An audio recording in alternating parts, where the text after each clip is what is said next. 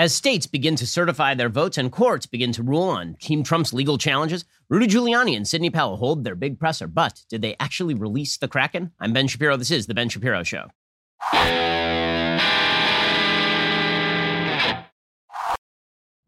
Today's show is sponsored by ExpressVPN. My savvy fans secure their internet. Join them at expressvpn.com slash Ben. We're going to get to all the news and plenty there is of it in just one moment. First, why would you spend a lot of money on your cell phone bill? Why? There's no reason. Instead, why don't you just go get Pure Talk USA? I've been talking about it for a while here. And you can have the same coverage as any of the big mobile companies, but instead of paying a fortune, you are now paying a lot less money. Why? Well, because those big companies, they charge you for unlimited data that you are not using. Here is what you need. Unlimited talk, text, and 2 gigs of data for just 20 bucks a month. If you go over on data usage, they're not going to charge you for it. Switching to Pure Talk is the easiest, easiest decision you will make today. You can keep your phone and your number or get great deals on the latest iPhones and Android. Grab your mobile phone, dial pound 250, say Ben Shapiro. There is no reason for you to be spending too much money on your cell phone bill. When you do, when you dial pound 250 and say Ben Shapiro, you save 50% off your first month. Dial pound 250, say keyword Ben Shapiro. A lot of phone companies, they intentionally try to confuse you. When you ask them to describe the billing plan, they give you like a bunch of jargon. That's not the case at Pure Talk USA because they're not overcharging you. Go check them out right now. Pure Talk is simply smarter wireless dial pound 250. Say Ben Shapiro to get started. When you do, you save 50% off that very first month. Save a bunch of money with Pure Talk USA dial pound 250. Say keyword Ben Shapiro. Okay, so there was a big presser yesterday. This is the big news of the day. Big presser yesterday. Rudy Giuliani, Jenna Ellis, Sidney Powell. This is the Team Trump legal team. They describe themselves as the elite defense squad or something like that. Okay, so they are alleging massive voter fraud and massive voter irregularity. We're going to go through their claims in detail. We're going to tell you what has been fact checked and what has not, what is true and what is not, what requires more evidence and what is sufficient. But we have to set the ground rules here first. Okay, what people say in a press conference is of zero, not just a little, zero consequence to the actual outcome of the elections. What happens in court is of outcome to the election. That has an impact on the outcome of the elections. So, if I say there's not enough evidence at a press conference, that doesn't mean that not enough evidence will be, brought, be provided in court. I don't know what's provided in court. Conversely, if somebody makes an outlandish claim at a press conference, that is not in and of itself evidence sufficient to overturn the results of elections in which millions of people have voted. You're going to have to provide heavy evidence. Okay, so here's my job. Right? My job is the same as my job is every day, and that is to try and suss out the difference between speculation and evidence. It's to try and tell you the difference between claims that have been verified and claims that have not been verified. And it's to ask for more evidence. And this is true for any large scale claim. When people on the left talk about systemic racism and the evils of the American system, I always say I need specific evidence and I need a specific claim so that I can tell you whether it is true or false. When people on the left point to a specific instance of a white cop shooting a black man and they say, this is evidence that America is systemically racist, I've asked this question a thousand times. I'll say, okay, do you have evidence that that is a racist shooting? Do you have evidence that it connects to a broader theme of racism in America? What is your data? What is your specific evidence? Right? We go through all of that. Asking for evidence does not mean that I'm not concerned about racism. It means that I am concerned about racism. It, it means that before we label an entire system racist or an entire system corrupt or even an individual corrupt or racist, we need to make sure that we have evidence for the claim. The same thing holds true in the realm of voter fraud and voter irregularity. If I'm asking for evidence of a claim sufficient to overturn an election, that's because there are serious issues at play. And when you're talking about a legal strategy that is largely designed at getting millions of votes thrown out or revote done in certain particular states or electors selected by the state legislatures, you need to provide outsized evidence of those claims. Evidence should be the baseline standard for rational people. It should be.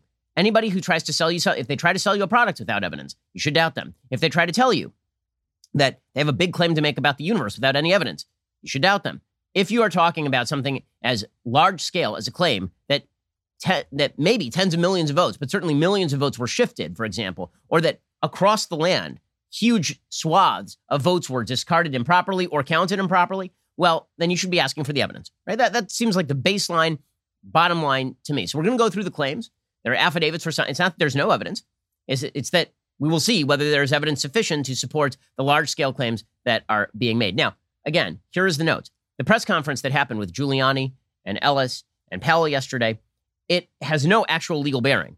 And the time frame here is short. So we're hearing a lot from Trump, Team Trump and, and the Giuliani, Ellis, and, and Powell legal team that this is just the beginning. They're going to be laying all this out in the coming days. There's not a lot of time here.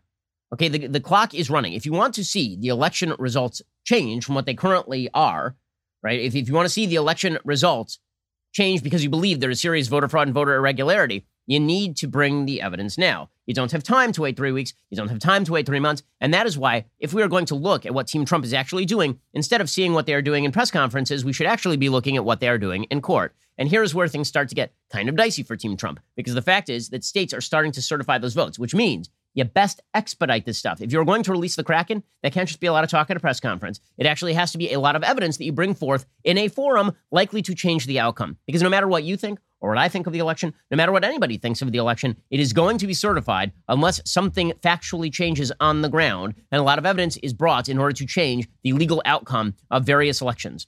Right? That is just a fact. So here is where things stand as of right now in terms of court filings and recounts and everything else. In Georgia, Georgia has now completed its hand tally of the presidential race in Georgia. Gabriel Sterling released the information to the Associated Press on Thursday. They did a hand recount of nearly 5 million votes. The state has until today to certify the results that have been certified and submitted by the counties. Once the results are certified, the losing campaign can then request another recount if they if they want one. Okay, the fact is that the election numbers have not changed. Uh, there, there were about a thousand votes that shifted over the course of the recount because a bunch of votes were found.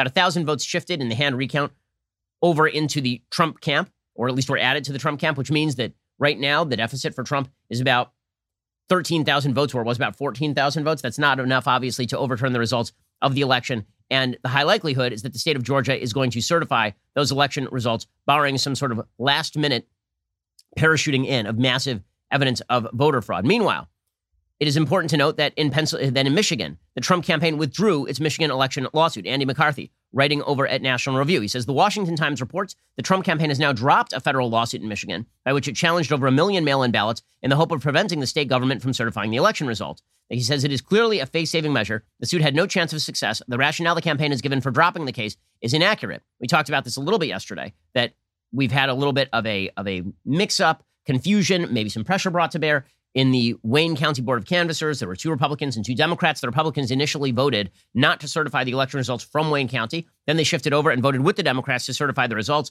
Then they filed affidavits suggesting that they were pressured into certifying the results. All of this was because the poll books didn't line up. Poll books are where you sign in to vote, and then the number of votes didn't match the poll books. Now, the grand total number of discrepancies there was not in the thousands, it was not in the hundreds of thousands. Apparently, including all of the discrepancies in the poll books, you were talking about hundreds of votes.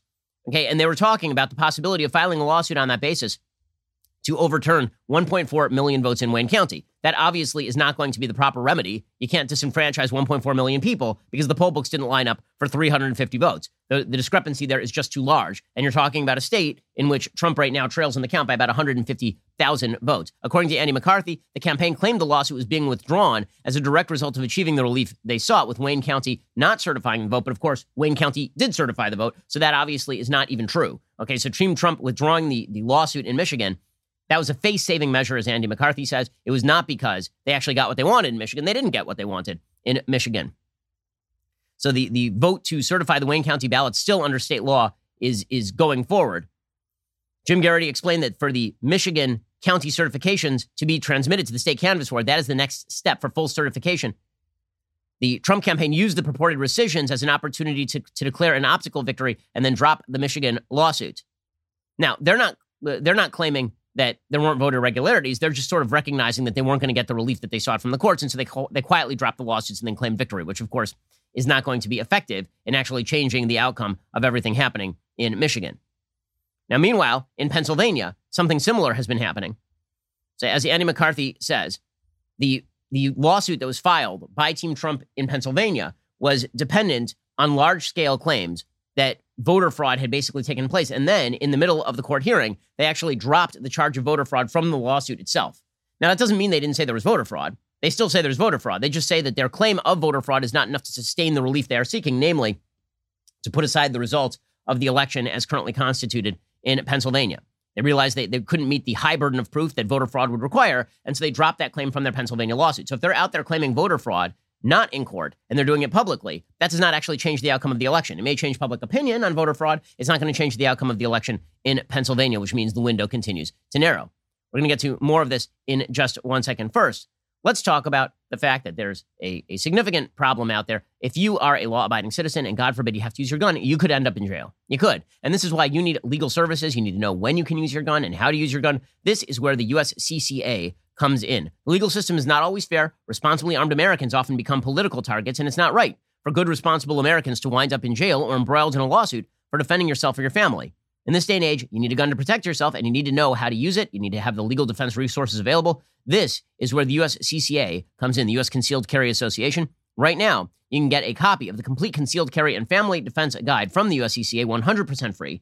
In that guide, you will learn how to detect attackers before they see you, how to survive a mass shooting, the safest and most dangerous places to sit in a restaurant, how to responsibly own and store a gun, even if you have little kids, and especially if you have little kids, a whole lot more. It's a 164 page guide loaded with valuable information. Just, just text my name, Ben, to 87222. You get instant access and a chance to win a thousand bucks so you can buy a gun to protect your family. Again, text Ben to 87222 to get started. Text my name, Ben, to 87222. You get instant access to that complete concealed carry and family defense guide and a chance to win a thousand bucks so you can buy a gun to protect your family. It's a pretty fantastic deal. Okay, so again, all this is giving the legal background for where we currently stand because whatever is said in a press conference is of no impact in a court. What is said in court is of impact in a court. So, according to Andy McCarthy, the lawsuit in Pennsylvania cannot conceivably change the result in Pennsylvania. The court will probably not even rule on the lawsuit. The campaign has sort of gotten a bad rap, says Andy McCarthy, for dropping its main counts, which alleged that there were gross improprieties amounting to fraud in Pennsylvania's tabulation of the vote. Abandoning the counts it seemed inexplicable on Sunday, given the campaign was simultaneously alleging massive fraud on TV, but there is an explanation. On Friday, the U.S. Court of Appeals for the Third Circuit issued a ruling that destroyed the viability of those counts.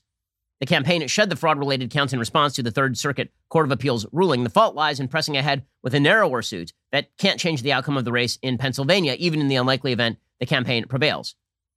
So here is the here is the problem. The claims that are still alive in Pennsylvania are talking about, again, hundreds or maybe low thousands of votes. They're not talking about the number of votes significant enough to actually call for an overturning of the election. And basically, Team Trump acknowledges that at this point. The Third Circuit brings us news of how negligible is the number of votes involved when you're talking about, for example, the claim by Team Trump that a bunch of people had been postmarking their, their ballots after the actual election date. Apparently, this is a very low number of ballots. Out of 7 million total ballots cast in the Commonwealth of Pennsylvania, the Secretary of State reported to the court only 9,383 votes were received statewide in the three days after November 3rd, even if all of those were Biden votes, which they weren't. And if the court voided all of them, which it won't, because some of them were in fact postmarked before November 3rd, Trump would still be 73,000 votes short in Pennsylvania. Only 655 total lack a legible postmark, which of course is not going to shift the outcome of the election. Also, there's a problem between sort of state and federal law. The Third Circuit explains there is no judicially cognizable federal right to force state or federal governments to comply with the law. Okay, normally you have to claim that there's a federal right that has been violated. If in fact the state law allows for something to happen, it's hard to make an equal protection claim on the federal basis. They said that there is no equal protection violation because of the state's three day extension. The court noted that in addition to Pennsylvania, 19 states and D.C. permit the receipt of votes post election. Voters don't suffer a cognizable harm based on what for them is a formalistic difference between whether post election receipt is authorized by statute or by a ruling of the state's highest court. So they're saying it's not an equal protection case either. Okay, so that doesn't mean that that's a good ruling. It does mean that the Trump legal team's chances in Pennsylvania are basically down to nothing unless they actually come out with serious, robust evidence of serious large scale voter fraud. Okay, that is just the reality of the situation. That's not me. That's the law. Okay, I understand that people can be angry at the law. They can feel like the law should allow for the overturning of large scale voting based on the possibility of fraud or based on proof of small scale voter problems that theoretically could be larger scale voter problems, but you don't have evidence to prove it's hundreds of thousands of votes.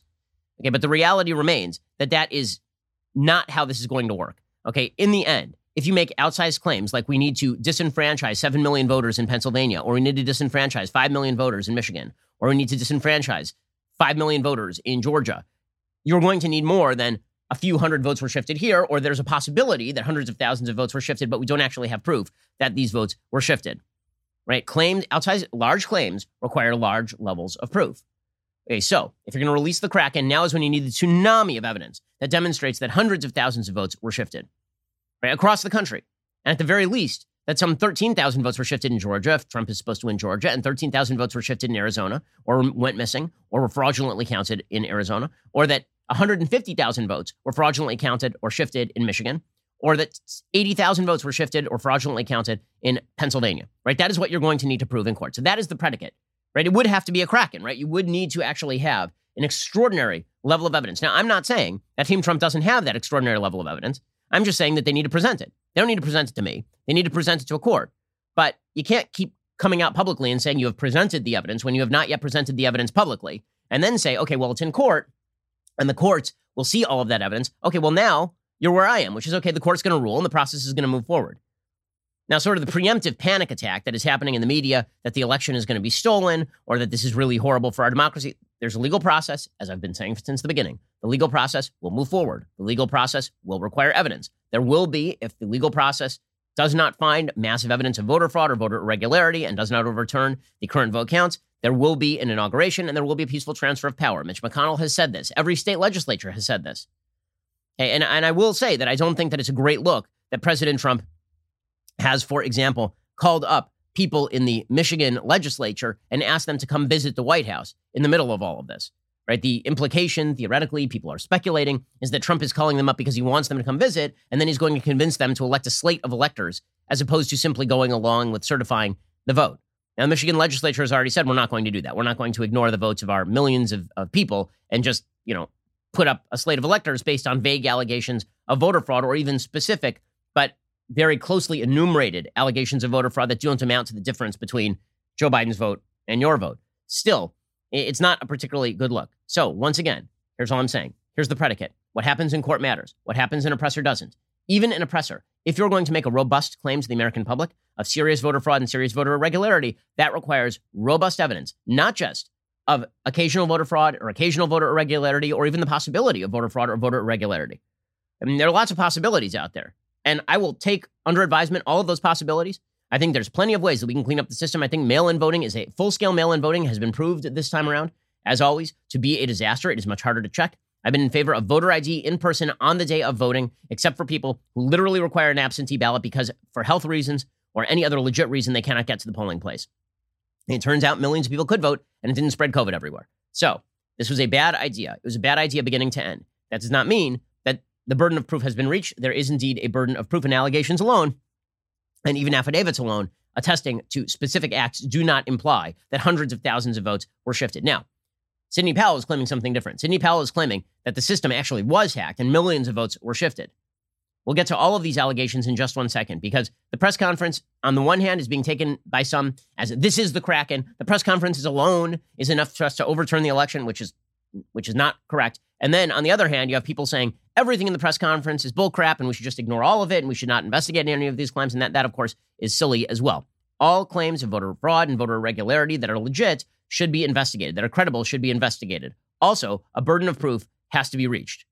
Okay, that's just the way it's going to. The election outcome ain't going to change based on your opinion or my opinion. It's going to change based on what is proved in court. End of story. End of story. Okay, so we're going to get to the presser in just one second, and we'll see whether the whether the Kraken was indeed released first. Let's talk about protecting your online safety and security. Okay, so the fact is that a lot of the Silicon Valley companies that hate your guts, right, that don't want you to see information, that are currently downgrading everything they don't like, all talk even about voter fraud and voter irregularity, those same people suppressing your ability to see information are actually making money off of you because you gave them permission, essentially, by using their site to use your data. Well, why don't you revoke that permission and instead use ExpressVPN? Big tech companies can use your IP address to match your internet activity to your identity or location. When I use ExpressVPN, search engines and media sites can't see my IP address at all.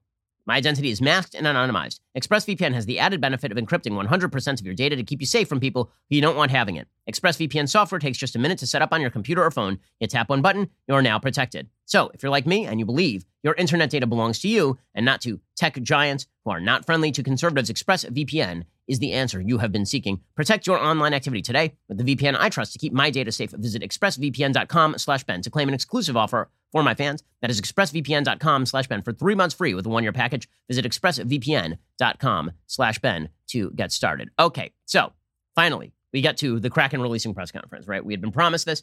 Sidney Powell had said she was going to release the Kraken, vast amounts of evidence that she was going to really demonstrate full scale that this election was stolen. And so the press conference leads off with Rudy Giuliani, and Rudy sort of lays out the preliminary case. He says that, you know, it's very weird that on election night, Trump was leading by all of these votes. And then by the end of the election, he was not leading in, in a variety of these states. Now, you can call that weird. The reality is that that was rather expected because the Democrats were really, really pushing. I mean, you remember this. They were pushing super hard mail in voting, right? Mail in voting was their thing. Trump was saying mail in voting is bad, which is correct. But that did dissuade a lot of Republicans from voting mail in. Instead, they, they heavily outweighed Democrats on day of voting. This was expected, right? And then when the mail in votes started to be tabulated at the end of the night, because they're tabulated after the in person votes, the in person votes are tabulated basically on the spot. The election happens within an hour. You know what has been tabulated in person. And in places like Pennsylvania, they were actually not legally allowed to tabulate the mail in votes. As those came in, you started to see this growing wave for, for Biden in places like Pennsylvania. But Rudy says that the timing was weird. A lot of people did find it weird. Here's Rudy. The president way ahead on election night, seven or 800,000 in Pennsylvania. Somehow he lost Pennsylvania. We have statisticians willing to testify that that's almost statistically impossible to have happened in the period of time that it happened. But of course, that's just speculation. Okay, that is just speculation. So then he gets to the actual specifics. Okay, so he says in Pennsylvania, we have affidavits that suggest that there was mail in voter fraud. Here's the allegation. Again, remember, important thing Giuliani represented Team Trump in court in Pennsylvania. He was specifically asked if they were making allegations of voter fraud. He said, We are not actually going to demonstrate legal allegations of voter fraud because that is a high bar for us to clear.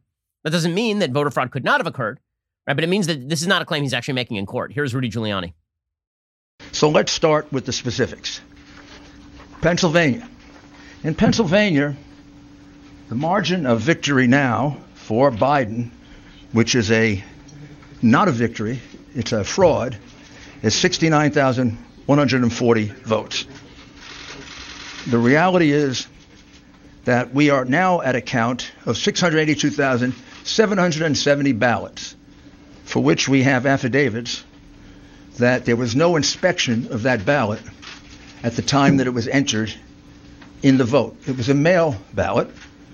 Mail ballots are particularly prone to fraud. So he is not actually making an allegation that fraud happened. He is saying that there weren't observers who are close enough to the ballots to be able to see the mail in ballots when they were tabulated. And so theoretically, all of those could be fraud. Okay, that, that is a, a pretty, if you want to get 700,000 votes thrown out, you're going to have to show that there was some fraud in, in those 700,000 votes. I mean, that's a lot of people. Remember, each one of those people is a person voting. So you have to assume a lot in order to in order to get there. And again, is there a possibility of fraud? Yeah, that's why you have election observers. But is that enough to throw out 700,000 votes? You're going to have to prove that in court. And again, he didn't claim voter fraud in court. It's important to recognize that. What you claim in court is what's actually going to be ruled upon, not what gets claimed in press conferences. Okay, then Giuliani suggested that the recount being done in Georgia is illegitimate. The reason it's illegitimate is because he says that the signature that there was the signature verification that happened in Georgia was inaccurate. There was signature matching and signature matching was was done poorly in Georgia because if you have an absentee ballot, then you you put it in an envelope. You sign the envelope. The envelope signature is then matched up to the signature book, right? When you for your absentee ballot application, they're matched up. Then you throw away the envelope and then you count the ballot. His suggestion is that there are a bunch of people in Georgia who basically were not matching up the the ballot envelope with the actual signature in the book. So they were counting naked ballots, and those naked ballots could have been fraudulent. Here's Giuliani trying to make that claim. So, for example, the recount being done in Georgia will tell us nothing because these fraudulent ballots will just be counted again because they wouldn't supply the signatures to match the ballots. Yeah, we'll get to the sort of fact check on that in just a second, how the process actually works in Georgia. First, let us talk about an amazing gift that you can get for somebody this holiday season. I mean, it really is an amazing gift. It is quick, it is easy, and it looks fantastic. I'm talking about my photo. It's a game changer. You got a bunch of photos on your phone. You're not doing anything with them, right? You thought you were going to like compile them into a book, too, too time consuming. You're just not going to do it. What you need to be able to do is take that photo, immediately send it to my photo, and then within like five days, you get back this stunning gift box. And in that gift box is the picture on a metal, glass, or wood creation. It's beautiful. We have one, we have several actually, in our home from my photo. I have a beautiful photo of me and my wife on the beach. I literally just took my phone, I sent it into my photo, And then five days later arrives this acrylic, beautiful photo. It's beautiful and it's it shines like the light comes through it. It's really, really pretty. I have one of me and my wife and my kids. Myphoto.com. They make it quick. They make it easy. You should go try it right now. Go to myphoto.com. You can easily see your photo on all their products and then simply purchase. You can use the promo code BEN25 today for 25% off. Go to myphoto.com right now. Use the code BEN25, get 25% off. You'll see how easy and fun it is. It can actually be addicting. It is very easy. It is very fast. Anybody can do it. It's not going to take a lot of your time. And it looks beautiful. It looks like you put a lot of thought into something that actually is going to really beautify your life. Go check them out right now at myphoto.com. I know the founders of the company. They're super honest. They're wonderful people. Go check out myphoto.com. Use promo code BEN25 today for 25% off. Okay, so when Giuliani suggests that the the re- recount in Georgia is ineffective because you are actually just tabulating ballots that the envelope was thrown away on the outside, right? It was disconnected, uh, and therefore it was never it was never actually signature verified he's correct. You can't resignature verify the ballots, right? I mean, that part is true. Once you've thrown away the part that was the signature verification, then theoretically, if you did it wrong the first time, you are retabulating a bunch of ballots that were originally mischecked. But Brendan Keefe, the chief investigator at Atlanta's WXIA, he says signatures are verified before ballots are counted. They can't be checked again in a recount under GA under the Georgia Constitution because that would betray the secrecy of a voter's identity. You would then know how the voter voted, and you'd be checking their ID at the same time. He says these, these votes actually were verified in 159 Georgia counties overseen by the Republican Georgia Secretary of State. Any disputes or questionable signatures went to a three person adjudication team one Republican, one Democrat, one staffer. Okay, so apparently they were checked. Giuliani is claiming that they weren't properly checked. He's going to have to provide the evidence of that allegation, obviously, in a Georgia court. Okay, the next allegation is he moved on to Pennsylvania. And he says that in Pennsylvania, this is a claim that is still part of that Pennsylvania lawsuit. And the idea is that in certain areas, you were allowed to cure your ballot more easily than if you cured your ballot in other areas. So you came in, you cast a ballot, you realized you made a mistake on the ballot, you went over, and now you were allowed to cure your ballot. Or you sent in an absentee ballot, and then you came in to check it, and you realized you'd screwed it up, and you were allowed to cure the ballot. And he says, well, the ballot curing period for different areas was different. And so that's an equal protection violation, meaning that you have two different standards in two different counties. Number one, the number of votes in Pennsylvania that this happened to is probably not the 70 or 80, not probably not, almost certainly not, the 80,000 vote discrepancy that you're talking about in Pennsylvania. And beyond that, the allegation presumably is that curing the it's one thing to say curing the ballots a week out is bad because it violates statute. It's another to say that the curing the ballot standard at the actual polling place uh, was was a little looser in one place and a little less loose in another place, and this disenfranchised people. You need evidence that people who are Republican were disenfranchised and that people who were improperly voting were enfranchised. That evidence has not yet been provided. Presumably, that will be provided in court, right? I mean, that's going to have to be part of the court case. Here's Giuliani. For example, if you made a mistake in that ballot and you lived in Philadelphia or in Pittsburgh, uh, you were allowed to fix the mistake. But if you lived in the what would be considered more Republican or Trump part, parts of the state, you were given no such uh, right. Okay, so again, that is a claim that is being made in Pennsylvania court, and that will be adjudicated. He continues and he talks about provisional ballots. And here again, he's now alleging voter fraud, but he does not actually allege voter fraud in court. I, I keep pointing out this, dis- this discrepancy between what he alleges in court and what he alleges in oppressor, because what you allege in oppressor is of no legal consequence. What you allege in court is what is of legal consequence if you actually care about the outcome of the election. If you care about the, the, the sort of PR of this, if you care about you know the image that Trump didn't lose, then the presser matters. But if you actually are one of the people who's invested in the outcome of the election and in voter regularity, and non voter fraud, then what happens in court is significantly more impactful. What happens in court matters significantly more. So here's Giuliani suggesting that people went in and fraudulently cast provisional ballots. Now, that is not an allegation that he's made in court in Pennsylvania. Again, that is important to it's important to note this stuff.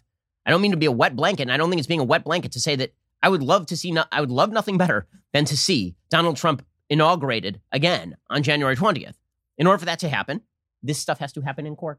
It can't just be Giuliani throwing things out in a press conference that he then does not allege in court. Here's Giuliani.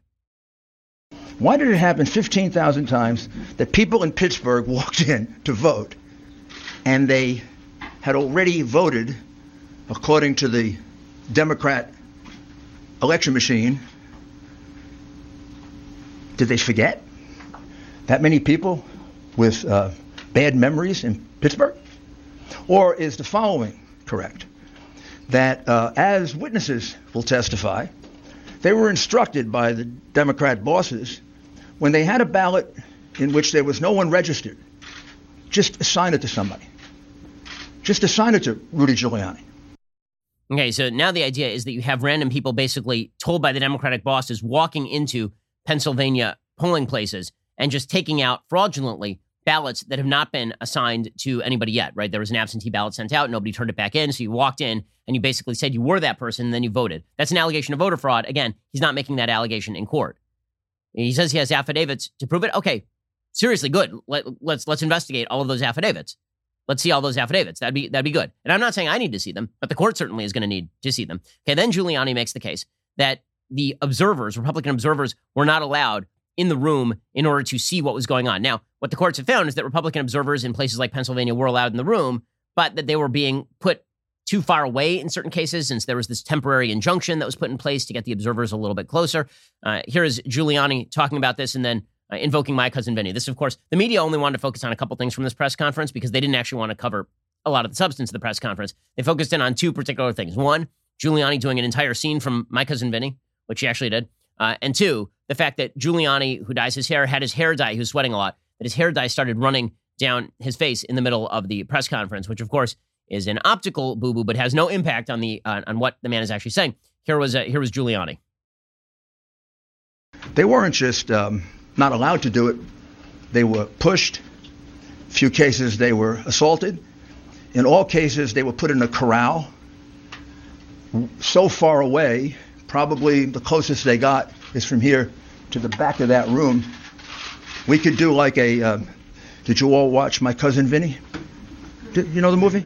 Okay, and then he did a whole scene from my cousin Vinny about the two fingers versus the three fingers, and they couldn't see exactly what was going on. Again, that is a, a voter irregularity, and that is bad, and there should be lawsuits on that basis. Are you going to get the entire state of Pennsylvania their vote tossed? Uh, I, probably not, right? I mean, the remedy just there is not is not there legally. Okay, we'll get to Michigan in one second because there he makes the most shocking allegation, which is literally that giant busloads of ballots shipped in for Joe Biden were sort of dumped into the into the vast balloting. Okay, we'll get to that in just one second. Plus, we'll get to Sidney Powell, who made some some very uh, significant allegations about Dominion voting systems and suggests that that mil- literally millions of votes were shifted from one side to the other. We'll go through that. Evidence there would be necessary. Okay, well, we're going to get to that in just one second. First, let us talk about the fact that you know if you're a business owner, very often you've been operating through email, you've been operating through phone calls. Now, the reality is that if a business sends you an email, you probably trash it. If a business calls you out of the blue, you probably let it go to voicemail. People do tend to answer text messages, right? Text messages tend to be an excellent way of ensuring that people text you back because it takes literally one second to open the text and then to respond to the text. Texts get open 97% of the time, so customers will get your message. You can text back and forth. It gives you the freedom from being tethered to your phone. This is where Podium comes in. Podium is a service that allows you to integrate texting into your business model. Podium works even better now that business is being done remotely. Car dealers are selling cars only through text. Furniture stores are sending order updates to keep their customers informed.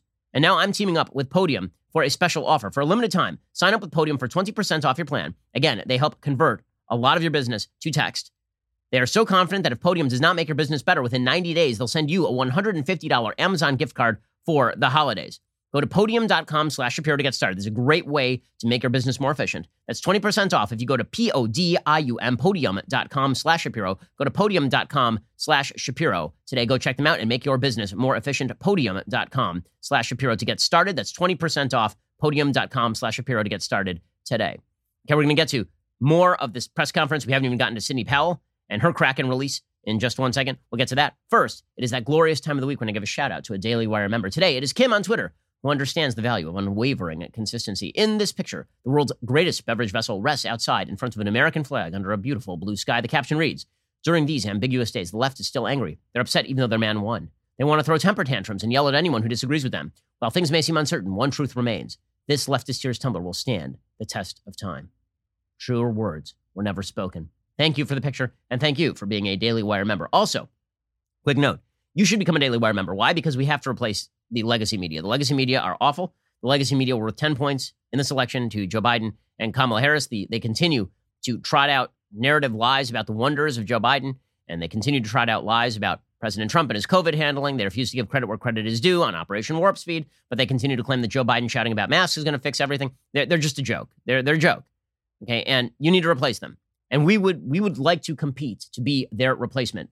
And that means that you need to subscribe with us to join the crew. We have big plans for the next four years. It starts today. Candace Owens is joining the Daily Wire. She'll be launching a brand new show with us early next year. We're also going to be launching an entertainment channel, a new investigative journalism team, building partnerships with like minded content creators like PragerU, whose entire show library will be available to dailywire.com members by the end of the year. We're going after the legacy media. We need your help to do it. Right now, just to show you we're serious, we're offering 25% off all memberships with code ELECTION over at dailywire.com slash subscribe. Today is indeed the last day you can get this deal, so sign up while you can. Members get our articles ad free, access to all of our live broadcasts and show library, the full three hours of The Ben Shapiro Show, exclusive Readers Pass content available only to Daily Wire members. If you're considering an all access membership, you get to join us on All Access Live every night for live stream discussions with our hosts and an amazing online community. You also get not one, but two leftist tears tumblers with your membership, as well as early, sometimes exclusive access to new Daily Wire products. So remember, that is 25% off all memberships with code ELECTION over at dailywire.com slash subscribe. Replace the legacy media with Daily Wire. You will not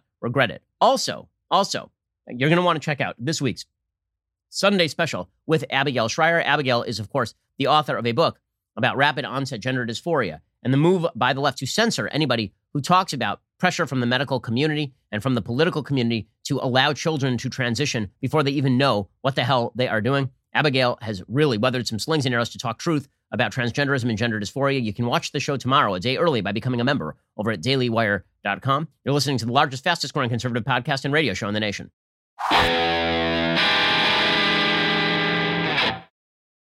Okay, so Rudy then continues the allegations, and uh, and he talks about, I, I think, the, the most shocking allegation. Uh, he he alleges that there are four people who gave affidavits, uh, four who say that at 4:30 in the morning, a truck pulled up to a Detroit center where they were counting and just started unloading boxes of ballots marked for Joe Biden. Now that one seems like that should be fairly easy for the media to check in on, right? I mean, they can read those affidavits, presumably, if those have been filed with a court. If you're talking now, that that's that's like a real allegation of voter fraud, right? And there's only one problem: you actually have to file that in a Michigan court. I am not clear on whether the Trump team has actually filed that in a Michigan court because that's like a, that's a serious, real allegation. You are talking now about like JFK, dead people voting in Chicago style stuff from 1960. Here's Giuliani alleging that. Four affiants here, those are people who give affidavits, report an incident that under any other circumstances would have been on the front page of all your newspapers if it didn't involve the hatred that you have, irrational, pathological hatred that you have for the president. What they swear to is that at 4:30 in the morning, a truck pulled up to the Detroit Center where they were count, counting ballots. And here's what they jointly swear to that every ballot that they could see, every thing they could hear, these were ballots for Biden. I didn't see that. I don't know that, but for the fact that three American citizens are willing to swear to it. Okay, well, we need the names of the citizens so we can talk to them. We need to know who exactly was counting ballots at these places, right? I mean, this this is stuff that the media should be able to check into, and certainly stuff that should be able to be investigated. I mean, these, these are actual criminal charges. What He's now alleging wide scale voter fraud. So good, that's a real allegation, presumably with real names on that. So that is something that can be checked, right? That at least is a real allegation with with and affidavits are in fact evidence, right? Affidavits are somebody testifying that they saw a thing. It is not just an allegation. At that point, you are swearing under penalty of perjury that you saw a thing. It doesn't mean that all affidavits are true. It does mean that those are allegations that ought to be investigated. So good. Okay, there's only one problem, which is I am not sure that all of those affidavits have actually been filed in an ongoing case in Michigan because the other day, the Trump team, as I mentioned, pulled out of their case in Michigan, Trump versus Benson. And Giuliani said they dismissed it because the case was attempting to get the Wayne County Board of Supervisors to decertify it, and they did but they didn't, right? I mean, that's the problem is that they actually voted to certify. Then they came back out and they said, well, we challenge our own certification, but there's no provision in Michigan law to do that. So herein lies the problem. Again, there's a difference between what Giuliani is alleging on the public stage and what is actually being filed in court. If you want the election changed, it has to be filed in court. It doesn't matter what he says in front of a microphone. It doesn't matter what it doesn't matter what Giuliani says in front of cameras. It doesn't matter what he says in interviews. It matters what gets filed in court. It matters what gets filed in court. That is all. That is all. Okay, so file it in court. Again, this is a he's making serious allegations, and apparently he's got affidavits to back it. This would be a great time for a lawsuit in Michigan suggesting that all of this needs to be postponed. The certification needs to be postponed until the investigation is completed. Giuliani concluded by saying that uh, somebody had a plan to shift the election, uh, and uh, and he he sort of concluded with his with his big wrap up. This would be Giuliani clip twelve. Isn't the logical conclusion that I think any jury would accept after they heard this evidence that somebody had this plan? Maybe that was always the plan. That's the reason why Hillary Clinton said, don't concede, even if you're losing. That's the reason we had a Freudian slip by the candidate. And he said he had the best voter fraud team in the country. That's the reason why he probably didn't have to go out and campaign. he had to have known what they were going to do. Okay. So then Sidney Powell comes up. And, and Sidney Powell, of course, was the lawyer in the Michael Flynn case. She's been well respected. Uh, she she gets up and she starts talking about the Kraken. Right, this is the release the Kraken moment. She's the one who originally started using that phrase that she was going to reveal evidence that literally millions of votes were shifted in the election. This is the biggest allegation. Now, Giuliani is talking about specific voter fraud and voter irregularity allegations. Some of them have been alleged in court. Others have not been alleged in court. Some he says he has affidavits for. Others he he has said he does not have affidavits for. All of that is going to get hashed out in courts. Powell is the one who is making the biggest claim here. So she claims that the voting system of the United States was hacked. That is a massive claim. Not that there's a possibility of hack, but that there was a hack. That in fact the voting systems of the United States were compromised, which means that you can't trust any election result. Right? I mean, not just the presidential election result. Any place that used a Dominion voting system, presumably, would now be in question. And in fact, she actually does say that in this press conference. So here is Sidney Powell laying forth her theory of what happened here with Dominion voting systems and Smartmatic technology. What we are really dealing with here and uncovering more by the day is the massive influence of communist money through Venezuela, Cuba, and likely China in the interference with our elections here in the United States. The Dominion voting systems, the Smartmatic technology software, and the software that goes in other computerized voting systems here as well, not just Dominion, were created in Venezuela at the direction of Hugo Chavez to make sure he never lost an election after one constitutional referendum came out the way he did not want it to come out. Okay, so she is essentially saying that Smartmatic and Dominion are the same, that, that Smartmatic is a subsidiary of Dominion voting systems, and that Smartmatic was developed in Venezuela. Software was developed in Venezuela at the direction of Hugo Chavez, who, of course, has been dead since 2013. But the idea is that Hugo Chavez's Venezuelan voting system has been sort of taken up into the American voting system and is still significantly vulnerable to hack. She continues along these lines, suggesting that the software itself has backdoors that allow people to hack in and then change votes from one party to the. Again, these are these are the sorts of allegations that, if true, completely blow up voting in the country. I mean, that's how large these allegations are. If you are alleging that the Dominion voting system, which is used in 24 states, that that Dominion voting system is so not just that there's a possibility of compromise, but that it was so heavily compromised that millions of votes were shifted, then you are talking about redoing the entire election essentially. I mean, the, it's the end. Uh, I mean, it's the end of this of trust in elections. Period in the United States. If what Sidney Powell is saying is true, so here she is explaining what she thinks happened with the software. Now, the software itself was created with so many variables and so many uh, back doors that can be hooked up to the internet or a thumb drive stuck in it or whatever. But one of its most characteristic features is, is its ability to flip votes. It can set and run an algorithm that probably ran all over the country to take a certain percentage of votes from President Trump and flip them to President Biden which we might never have uncovered had the votes for President Trump not been so overwhelming in so many of these states that it broke the algorithm that had been plugged into the system. And that's what caused them to have to shut down in the states they shut down in. That's when they came in the back door with all the mail-in mail-in ballots. Okay, so what she's alleging right now is that there's an algorithm that was used in the software from Dominion and that this algorithm was was designed to create from whole cloth votes for Joe Biden to outweigh the votes from Donald Trump. And that Trump's vote was so heavy in a lot of the states where he was doing well early in the night, like Georgia and Arizona, Wisconsin, Michigan, Pennsylvania, that the shutdown was not, in fact, a shutdown. What the shutdown was, was the algorithm shut down the machines. And now all the people came in the back door with all the, the fake ballots, right? That lines up with what Giuliani is saying about these affidavits, suggesting that there were all of these printed out fake ballots for Joe Biden, which is a pretty sophisticated, but also not supremely hard to evidence conspiracy, right? I mean, if that if that is true, you should be able to get a hold of one of the Dominion voting systems machines and you should be able to check for the algorithm. You should be able to identify the algorithm. Also, I'm not sure how an algorithm gets broken. Like, I, honestly, I'm not a software person, so I don't know if that is a plausible allegation or if that is not a plausible allegation. Powell suggests that th- that these machines were essentially preset, right? She says that they were preset to change the ratio of a Biden vote to a Trump vote. Here she is continuing along these lines.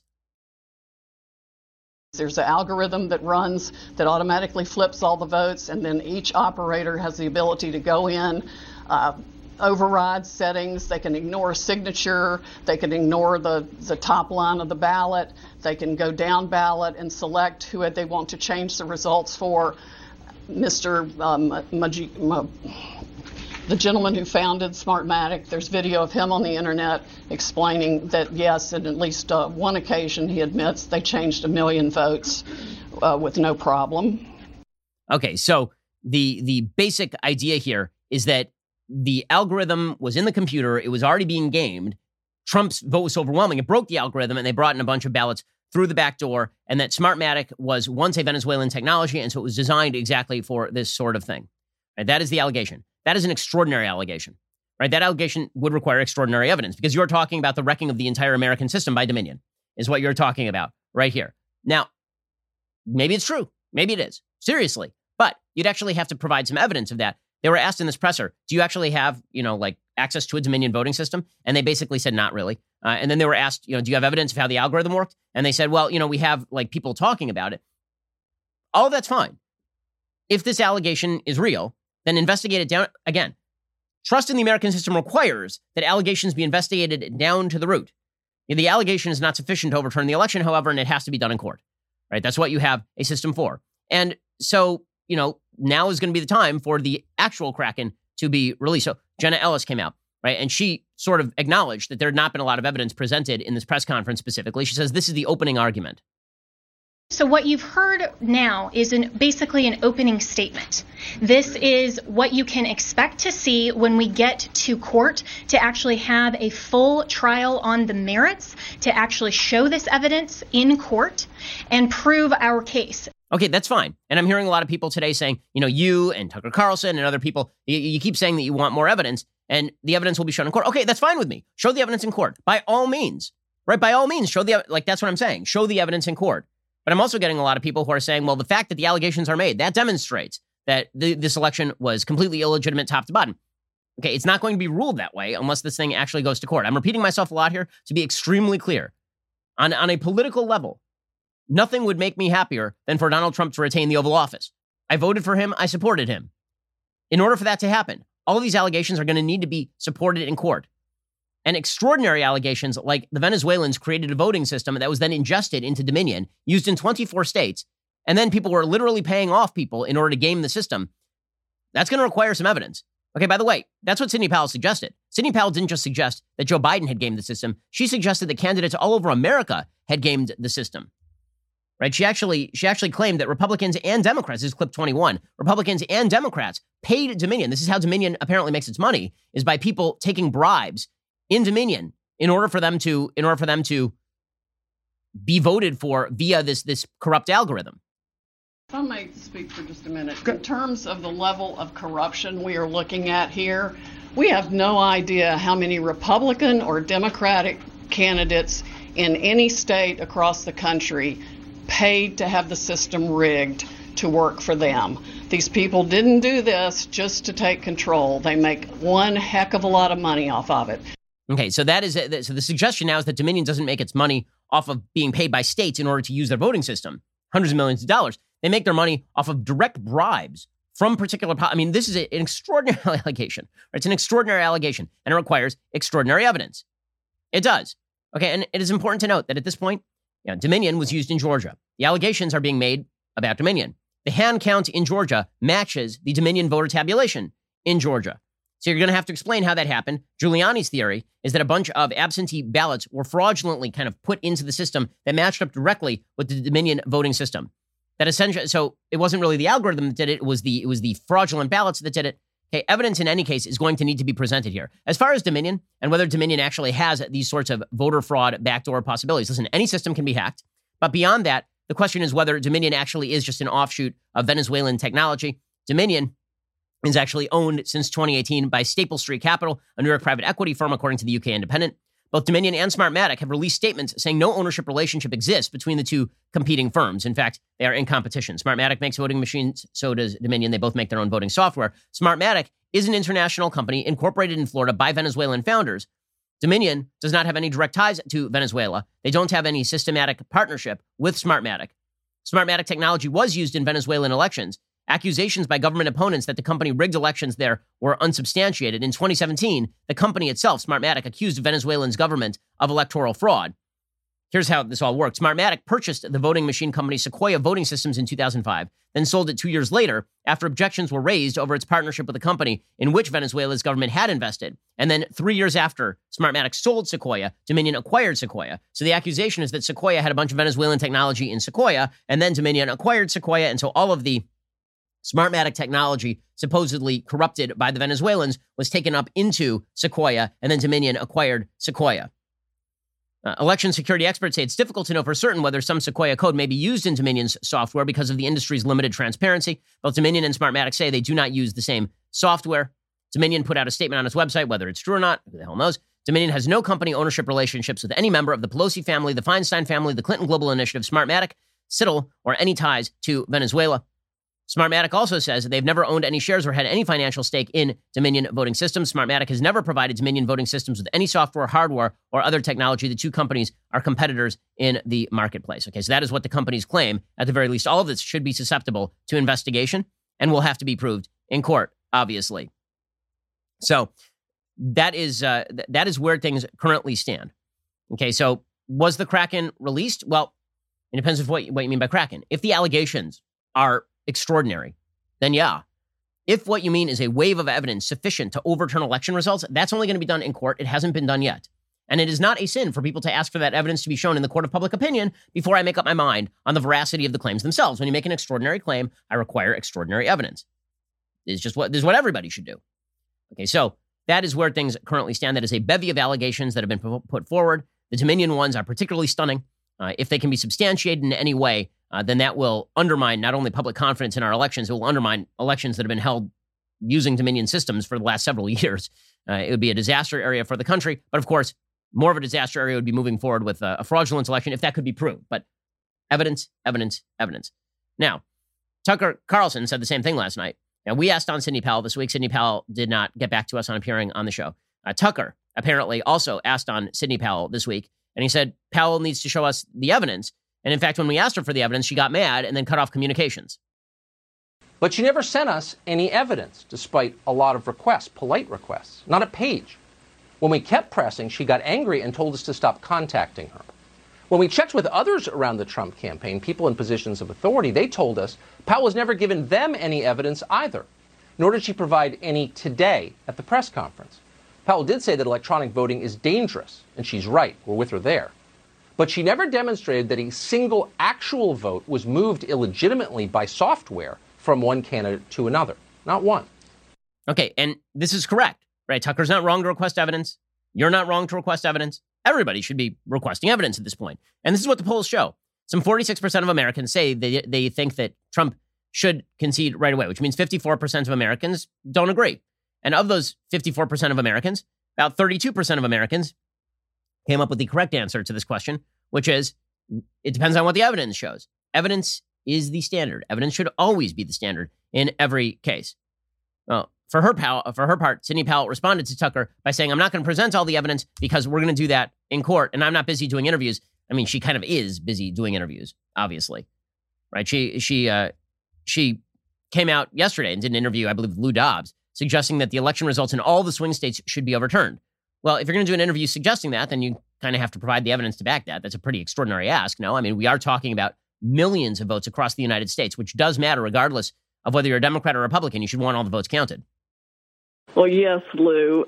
The entire election, frankly, in all the swing states should be overturned, and the legislatures should uh, make sure that the electors are selected for Trump.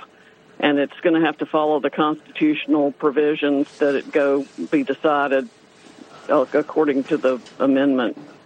Okay, well, unfortunately, Sidney Powell's team, uh, when it came, she'll, she'll, do an interview with with with Lou Dobbs. She wasn't going to do one with Tucker Carlson, and her her team apparently got very angry at Tucker for suggesting that evidence be presented. Uh, apparently, uh, the the in-house counsel for Sidney Powell PC, Molly McCann, responded to Carlson's demand for transparency by saying that he sounded like a spoiled brat. She said the million dollar question isn't why won't Sidney, who barely has time to sleep or eat, text Tucker the evidence he wants. The question is why won't Tucker text her and say, whenever you are ready, and if you choose, my platform is at your disposal to present your case to the nation. Until then, good luck in the fight. Okay, but he actually said that on his show. He literally said, I will offer you the full week to take over my show and present the evidence. So that's not on Tucker. That's not on Tucker.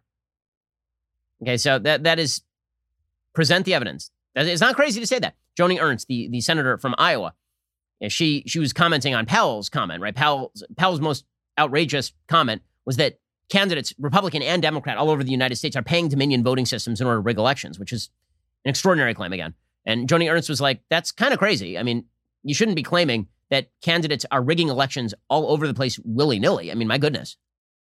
Senator, I mean, did you or any of your Republican colleagues in the Senate pay to have their elections rigged? No, and that that is an offensive comment for for those of us that do stand up and represent our our states in a dignified manner. Um, we believe in honesty. We believe in the integrity of our election system. Okay, so yeah, again, for the one millionth time, big allegations require big evidence. End of story. Okay, if that evidence is not provided, it's going to be very hard for anything to be proved or for allegations that are very large to be taken seriously. In 2004, Democrats claimed that Diebold voting machines had been hacked. They could not provide any evidence of the Diebold voting machines machines having been hacked, and so we rightly said we're not going to pay any attention to that. Now we're going to need evidence that this happened because this is the biggest voting scandal in the history of the United States, bar none. If what Sidney Powell is saying is true, and the same thing is true if Rudy Giuliani's claims are true. And now, yesterday, this all culminated in media members doing what media members do. So instead of saying, okay, we'd like to see the evidence, can we see the evidence? Instead of saying, let's let the process play out, which is what I'm saying, it's what Tucker's saying, we're all saying the same thing. Everyone's saying this. Instead of that, your mainstream media members decided it's time to yell at people, right? That's really what's important. So Mike Pence was doing a presser on COVID 19, which, by the way, some good news. Pfizer has now requested emergency authorization to start distributing its vaccine by the end of this month, which is actual real good news, right? So Pence does a presser, and the media members lose their bleep right? As Pence is walking off, it just shows you what journalism has basically become, which is performative nonsense for the cameras. So Pence didn't take questions. He's walking off, and media members just start shouting at the top of their lungs at him. And they know he's leaving, right? He's not turning around. He's not answering the questions. It's just if I if I'm caught on camera shouting at him, then I get my scene in the movie to be made about the evils of the Trump administration backlit and uh, and with an upshot to show my heroism. Here are media members just yelling at Mike Pence randomly uh, about what's going on with the election. Thank you. Not hurting the chance? Are you really not the same? All of you need to answer this. Why is the federal what, what is going on? You're not working with the Trump transition. You're all part of not recognizing democracy. You're all undermining the democratic election. Every one of you. And you won't work with the transition. So, is that like a good thing? Honestly, there is a, another point to be made here in all of this, regardless of what the allegations end up being or what, what evidence it ends up showing. There is a systemic distrust of the system that is now set in for, for tens of millions of Americans, tens of millions of them, who say that they don't trust election outcomes. This is true right and left. They don't know who to trust when it comes to this stuff because it seems like nobody is telling them the truth. And that is because they believe that everybody is badly motivated. And in a lot of cases, they are right. Now, when Trump supporters look at the journalistic entities who are saying, uh, just dismissing out of hand Giuliani's claims or, or Powell's claims, when they see that, and these people are not saying, okay, we need to see the evidence. They're just immediately dismissing it. Or when they say voter fraud has never happened anywhere. Or when they say that the polls are absolutely correct. Or when they say it's clear that Russian collusion happened. Trump voters are going to respond by saying, we're not going to listen to anything that you have to say. Scorn does breed retaliatory scorn and distrust. Okay, that is just the way that human beings behave. And there's a reason for that. So it does make a difference. It does make a difference when you have columns like one from Wajahat Ali in the New York Times suggesting that reaching out to Trump supporters is a bad idea. He has an entire article in the New York Times yesterday in which he talks about how he, after 2016, decided he was going to travel the country and talk to Trump supporters. But his entire article is about how he went around, he talked to Trump supporters, and they didn't change their minds, and therefore they are bad and terrible and horrible and racist. He says this In Ohio, I spent 90 minutes on a drive to the airport with a retired Trump supporter. We were cordial to each other. We made jokes. We shared stories about our families. Neither of us changed our outlook. They'll never take my guns, ever, he told me, explaining his Facebook feed was filled with articles about how Hillary Clinton and Democrats would kill the Second Amendment and steal his guns. Although he didn't like some of Mr. Trump's tones and comments, he didn't believe he was a racist in his heart. I'm not a cardiologist, so I wasn't qualified to challenge that. He says, I did my part. What was my reward? Listening to Mr. Trump's base chant, send her back. We cannot help people who refuse to help themselves. Mr. Trump is an extension of their id, their culture, their values, their greed. He is their defender and savior. He is their blunt instrument. He is their destructive drug of choice. The truest thing Trump has ever said is they don't hate him. They, they don't hate you because they hate him. They hate him because they hate you. And so people respond to the media simply dismissing all claims out of hand with regard to, to Trump and the election. They regard that as just an extension of the media's scorn for them. And honestly, it's hard to blame people for that. It may not be correct, but it's certainly justifiable. I mean, when you see the way that, that Democrats on Twitter react to Trump supporters, it's insane. For example, California Democratic regional director tweeted out this No, seriously, how do you deprogram 75 million people? Where do you start? Fox? Facebook? We have to start thinking in terms of post World War II Germany or Japan, or the failures of Reconstruction in the South. Okay, that's crazy. He says this is not your standard partisan policy disagreement. This is a conspiracy theory fueled belligerent death cult against reality and basic decency. The only actual policy debate of note are happening within the Democratic coalition between the left and the center left. Right? This is what Democrats think of you. He says, I know conservatives are upset by some of the responses here, and yeah, many are out of line. But what do you expect people to do in self preservation? The right has been running four years on bleep your feelings. My conspiracy theories are valid opinions, and we have more guns. Well, no. The right has been acknowledging that the left has cultural scorn for them. And that is going to breed retaliatory scorn. It's going to breed a level of distrust that is endemic to the system. And every time you tweet crap like this, you are you are creating more distrust in the systems that are required. Right? When you declare that Barack Obama is the arbiter of truth, and then everybody says, "Okay, well, I don't trust you anymore." What do you think is going to happen? Joyce Carol Oates, who is a, a another writer, famous writer, and a far lefty, who tweets out pictures of her weird feet. That, that is a thing. She tweeted out the other day for many pro Trump Americans, and she, she bleeps out Trump because it's a bad word. For many pro Trump Americans, the pandemic is like the Holocaust to many Germans. They knew what was happening, but adjusted to living with it in indifference or, in some cases, profiting from it. Only if affected personally do people seem to care. So if you are a Trump supporter and you are disagreeing with Joyce Carol Oates on COVID response, it's because you're like a German ignoring the Holocaust. And then we're expected to trust these people? We're, we're expected to trust that they have a good hearted search for truth at heart? I think not. I think not. That that is what is driving a lot of this. Yeah, I, have been saying on, on a wide variety of issues, there should be bipartisan agreement on how we handle a lot of these issues. When it comes to voter fraud, evidence, right? Evidence of voter fraud. When it comes to COVID policy, follow the evidence. Don't make it up. Don't follow political incentives. Follow the evidence. When it comes to racism in America, follow the evidence. Right? It's all the same standard. But when people pretend that they are arbiters of truth and they only examine evidence in cases they want to examine evidence, and then they sneer at people who disagree with them. The predictable result is that people are going to react by disregarding everything they have to say and saying, okay, you don't you didn't require evidence for Stacey Abrams. You didn't require evidence for four years of Russian collusion bullcrappery. You didn't require five minutes of explanation of evidence for that sort of stuff. And we were put through four years of that. And now you expect me to, to respect your demands for evidence? I think not. Either there's going to be one standard or there's going to be no standard. There is not going to be a double standard for most Americans. Either evidence is required for claims or evidence is not required for claims. So pick a side. Are you on the evidence side or are you, the, are you on the not evidence side? Right? That, that is the real question. And that's true for everything. It's true for everything from COVID policy to election fraud to race policy. When it, whatever it is, require evidence for claims. That is the side of truth, is the side that cares about evidence. Okay. Well, before we break for the weekend, it's time for a little bit of Bible talk because let's have some uplift going into the weekend. So this week, the Jews read a portion of the five books of Moses called Toldot. This is the this is the portion of the Bible that deals with the selling of the birthright from from Esau to Jacob, and also the blessing that Isaac gives to Jacob instead of Esau, the, the so called stealing of the birthright in sort of common biblical parlance. And so, for, for folks who don't know the story, basically, Isaac, uh, who of course is Abraham's son, uh, he now has kids and he has twins Esau, Esau, and Jacob. Right? And Esau is sort of a man of the fields, he's a wild man, uh, he's a hunter. Uh, he's not a man of soul. Jacob is a is a, an, a man of soul who, who is described as dwelling in tents. Esau and Jacob sort of battle for primacy. That's that's sort of the, the rest of the book of Genesis is, is them battling for primacy in various ways. Esau is the firstborn. Uh, Jacob grabs onto his heel, right? That is why he's called Yaakov because the word uh, Akev in Hebrew means heel. He grabs onto Esau's heel. He grabs onto Esau's heel.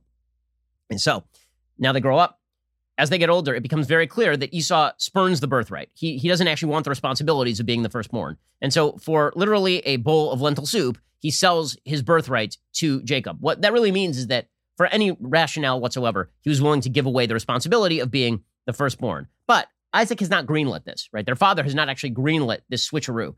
And Esau, it turns out, actually, he kind of spurns it, but at the same time, he still wants the benefits of the birthright without actually the responsibilities of the birthright. So this brings us to the critical scene in question, one of the most sort of puzzling parts of the Bible. So this is Genesis chapter 27. It came to pass when Isaac was old, and his eyes were too dim to see, that he called Esau his elder son, and he said to him, My son. And he said to him, Here I am. And he said, Behold, now I have grown old, I do not know the day of my death.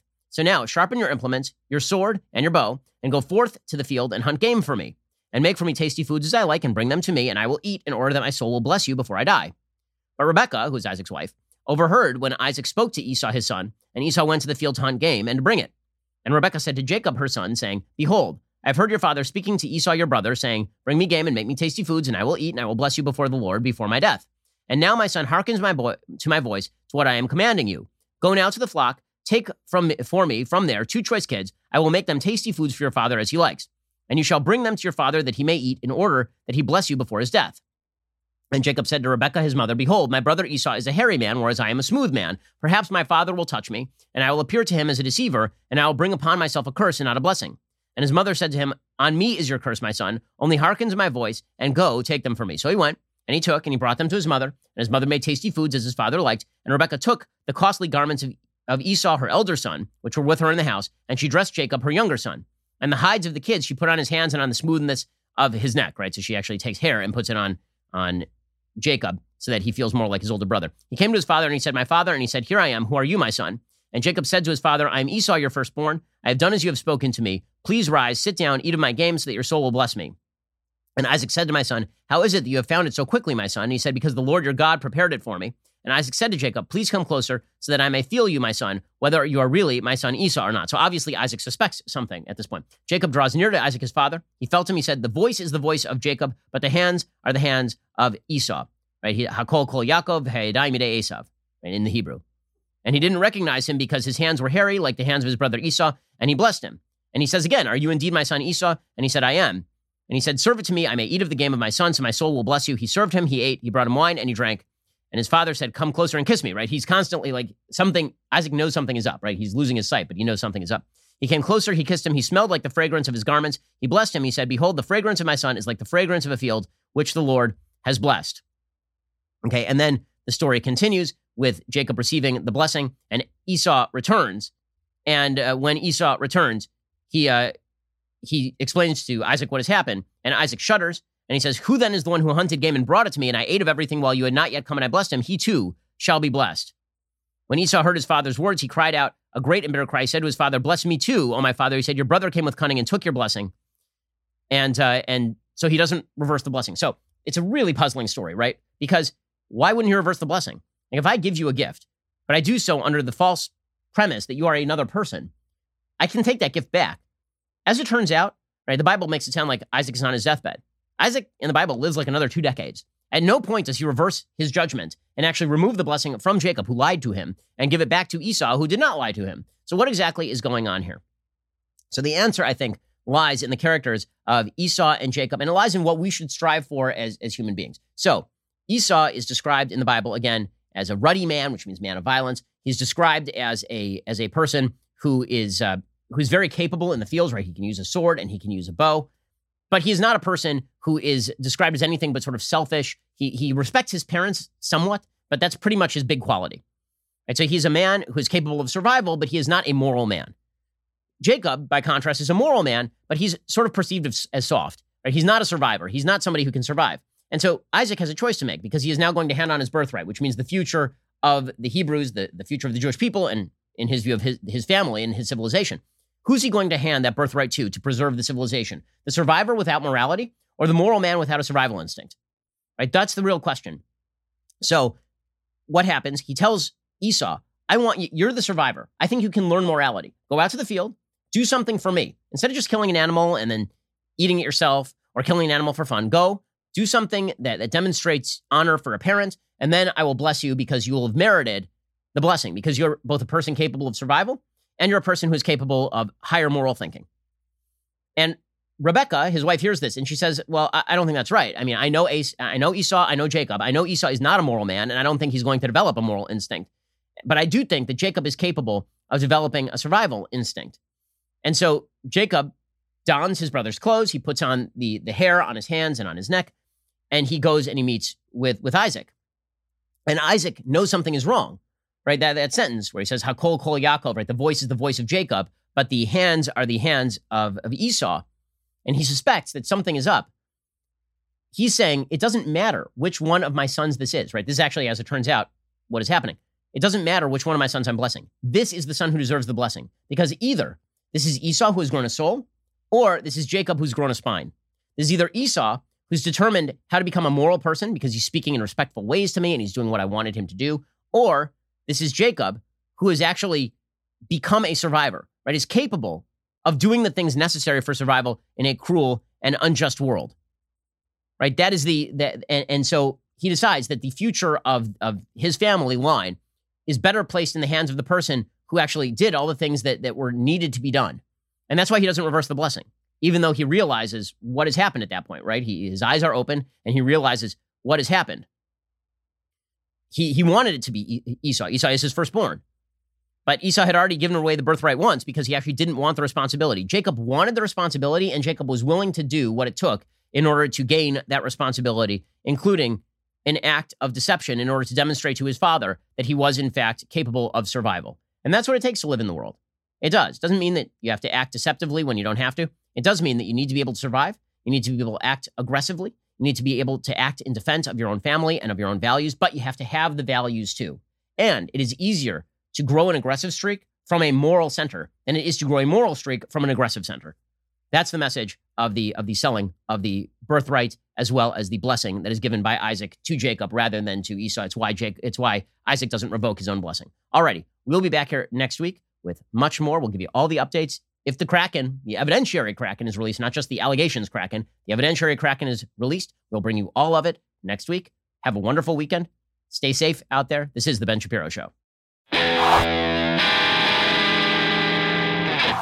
If you enjoyed this episode, don't forget to subscribe. And if you want to help spread the word, please give us a five star review and tell your friends to subscribe too. We're available on Apple Podcasts, Spotify, and wherever you listen to podcasts. Also, be sure to check out the other Daily Wire podcasts, including The Andrew Klavan Show, The Michael Knowles Show, and The Matt Walsh Show. Thanks for listening. The Ben Shapiro Show is produced by Colton Haas, executive producer Jeremy Boring. Our supervising producers are Mathis Glover and Robert Sterling. Production manager Pavel Wydowski. Our associate producers are Nick Sheehan and Rebecca Doyle. The show is edited by Adam Sayevitz. Audio is mixed by Mike Coromina. Hair and makeup is by Nika Geneva. The Ben Shapiro Show is a Daily Wire production. Copyright Daily Wire 2020. You know, the Matt Walsh Show, it's not just another show about, about politics. I think there are enough of those already out there. We talk about culture because culture drives politics and it drives everything else. So my main focuses are life, family, faith. Those are fundamental, and that's what this show is about. I hope you'll give it a listen.